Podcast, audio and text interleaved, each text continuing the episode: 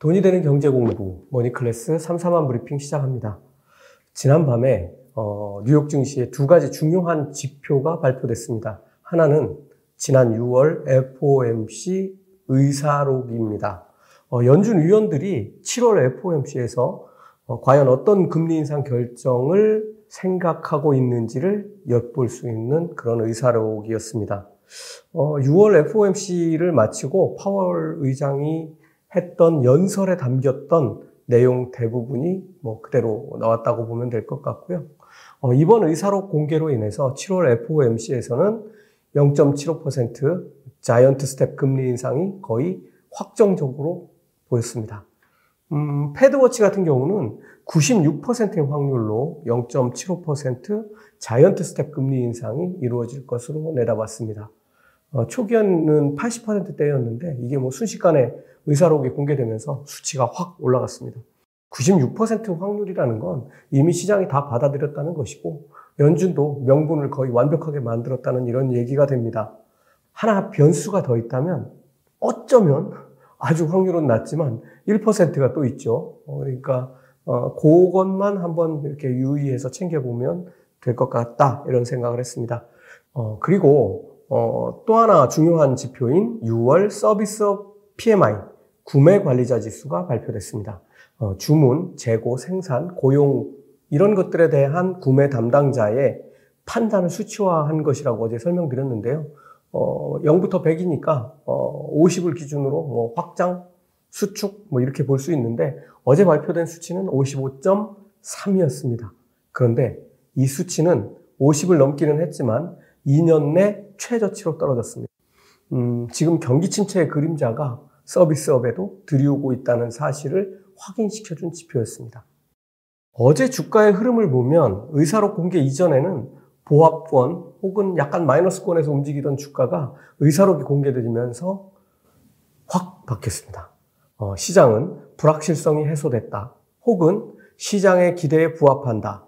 혹은 연준의 인플레이션 억제 의지를 확인했다. 어, 이렇게 환호하면서 나스닥을 선두로 어, 주가가 상승으로 방향을 틀었습니다. 좀 이상하지 않으신가요? 어, 그런데 거의 1%에 가까운 상승에 다다르자 갑자기 어, 시장이 이게 아닌 것 같은데 하는 그런 느낌을 주면서 주가가 주르륵 미끄러져서 다시 보합 근처까지 왔다가 3대 어, 지수가 0.2에서 0.3% 상승하는 수준으로 마감했습니다. 어, 이걸 보고 뭐 어떤 분들은 이런 평을 하시더라고요. 이제 사흘째 상승을 하긴 했는데 힘이 다 빠진 것 같아. 뭐 이렇게 얘기를 하는데 어쨌든 어, 좀 시장은 제가 볼 때는 냉정하지 못한 것 같습니다. 어, 지금 시장은 사실 갈피를 잡지 못하는 상황입니다. 상승론과 하락론이 팽팽하게 맞서고 있고 그에 따라서 상승과 하락이 어, 좀 뭐 자기 나름대로의 이유를 붙여서 어, 이런 지수의 등락을 반복하고 있는 것인데요.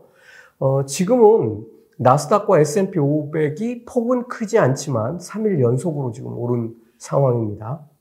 이렇게 7월 첫 이벤트는 제 생각과 조금 다르게 어, 자이언트 스텝 금리 인상을 인플레이션에 대한 연준의 강력한 억제 의지로 해석하고 넘어갔습니다. 어, 내일 8일에는 6월 고용보고서가 발표될 예정인데요. 어쩌면 이게 더 중요할 수 있습니다. 왜 그러냐면 연준 의사록 같은 경우는 뭐 이미 파월 의장이 다 얘기했고 우리가 다 추측으로 알고 있던 내용들이었는데 어, 이거는 조금 다른 상황이 나올 수도 있으니까 좀 주의해서 봐야 될 것 같습니다. 이게 이번 달 두 번째 관문입니다. 어, 고용 상황은 점점 나빠지고 있는 건 사실인 것 같습니다. 하지만 아직 코로나로 뒤죽박죽된 일자리 전체에 대한 고용이 퍼즐 맞추듯이 이렇게 잘 짜맞춰져 어, 이루어지지 못한 상황이고 인플레이션으로 인해서 실질 소득이 줄어든 사람들 원래는 일도 하기 싫어서 그냥 뭐 나라에서 주는 돈이나 받고 살지 뭐 이랬던 사람들이 아, 이 돈으로 자꾸 먹는 빵의 사이즈가 주는 거예요. 그러니까 이제 아, 안 되겠다. 일하러 나가야겠다. 어, 이런 사람들의 일자리 찾기가 이제 계속되고 있는 상황입니다. 어, 하지만 경기 침체에 대응하는 많은 기업들이 지금 어, 감원에 나서고 있는 상황이고 시동이 확실하게 걸렸습니다. 어, 감원이 속도가 붙으면 결국 앞에서 말씀드렸던 뭐 이렇게 고용이 퍼즐을 못 맞추고 있다. 어, 그 다음에 두 번째는 어, 이게 실질 소득이 줄어든 사람들이 어, 일자리 찾기에 나서고 있다. 뭐 이런 것들을 누르고 어, 실제로 회사에서 해고되는 사람 수가 많아지기 시작하는 때가 올 거라는 말씀을 드립니다.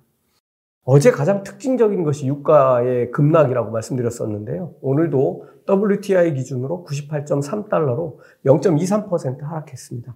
경기 침체 우려로 석유 수요가 줄어들 것이라는 우려를 이틀 연속으로 반영하긴 했는데 브레이크가 좀 걸렸습니다. 또 하나 유의해야 할 지표 중 하나는 미국채 장단기 금리가 역전된 다음에 금리의 차이, 그러니까 스프레드가 더욱 확대되고 있다는 점입니다. 지금 2년물 금리는 2.995%고 10년물은 2.934%입니다. 어제 0.004%로 스프레드가 약간 벌어졌다고 말씀드렸는데 지금은 0.061%로 스프레드가 확 더 벌어진 그런 상황입니다. 또 한 가지는 어, 2년물 금리를 보시면 어, 그 전날 금리에 비해서 1% 이상 금리가 상승했다는 점인데요. 어, 이거는 FOMC 회의로 의사록이 공개되면서 7월 금리 인상 기조를 눈으로 확인하고 나니까 실제로 시장에 어, 그 기조가 반영되기 시작한 겁니다. 아마도 FOMC 이전까지는 계속 어, 이 두 가지가 다 2년물, 10년물 모두 상승 흐름을 탈 거로 보입니다. 어, 그런데 지금 이 수치를 한번 보시면 제가 읽어드릴 때 강조해서 읽어드렸는데 이 수치가 다시 3%턱 밑까지 왔다는 것도 유의하셔야 될 것 같습니다. 엊그제는 유가가 폭락하면서 경기 침체 우려가 뒤덮고 장단기 금리가 역전이 된 그런 상황인데 10년물 금리가 크게 하락했다고 주가가 올랐습니다. 오늘은 0.75% 금리 인상 확률이 96%에 이르게 됐는데도 연준의 인플레이션 억제 의지가 확인됐다고 하면서 주가가 올랐습니다. 더 재밌는 것은 인플레이션 억제 의지는 이건 말을 그대로 바꿔버리면 광폭의 금리 인상이거든요. 그렇죠? 이게 기술주들한테는 독이라는 건 뭐 다 아는 사실인데 기술주부터 상승을 시작했다는 겁니다.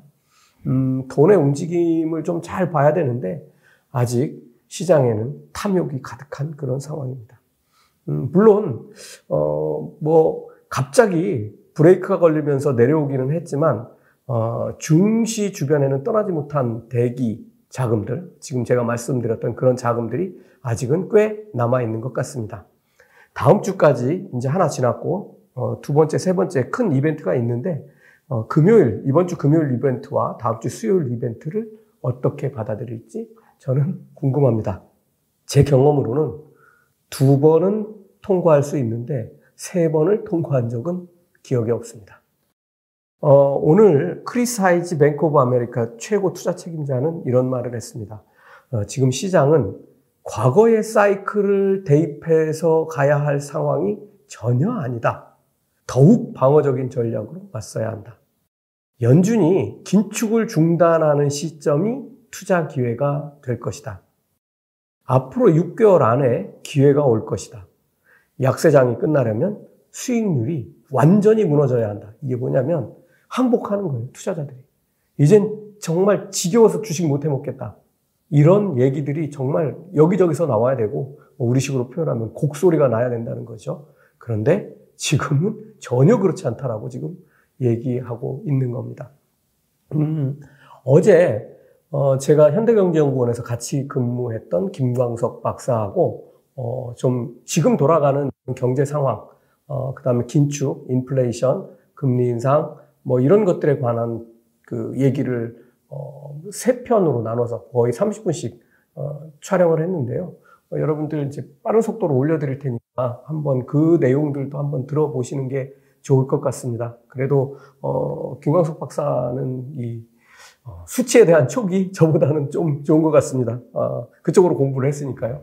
한번 김광석 박사의 어, 얘기도 한번 잘 참고해 보시면 시장을 이해하는데 도움이 될 것으로 봅니다. 뭐, 한 이틀, 뭐, 이렇게 S&P 500, 뭐, 나스닥이 오르니까 근래에 없던 황당한 댓글도 달리고 그러는데요. 어, 저는 그런 사람들하고 수익률 게임을 하는 게 너무 웃기기도 하고, 한편으로는 또 그런 사람들이 불쌍하기도 합니다.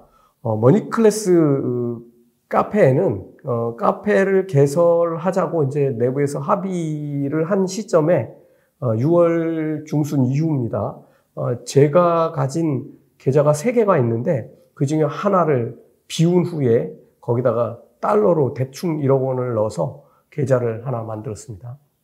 이걸 만든 이유는 어, 여러분들 중에 보면 댓글 중에 이제 투자 의사결정을 하기에 아주 어려워하는 분들이 많이 계신데요. 어, 따라 하실 수 있도록 어, 공개해 드릴 예정입니다. 어, 이것에 관해서는 어, 카페에서 다시 한번 설명드리겠습니다. 머니클래스 마칩니다.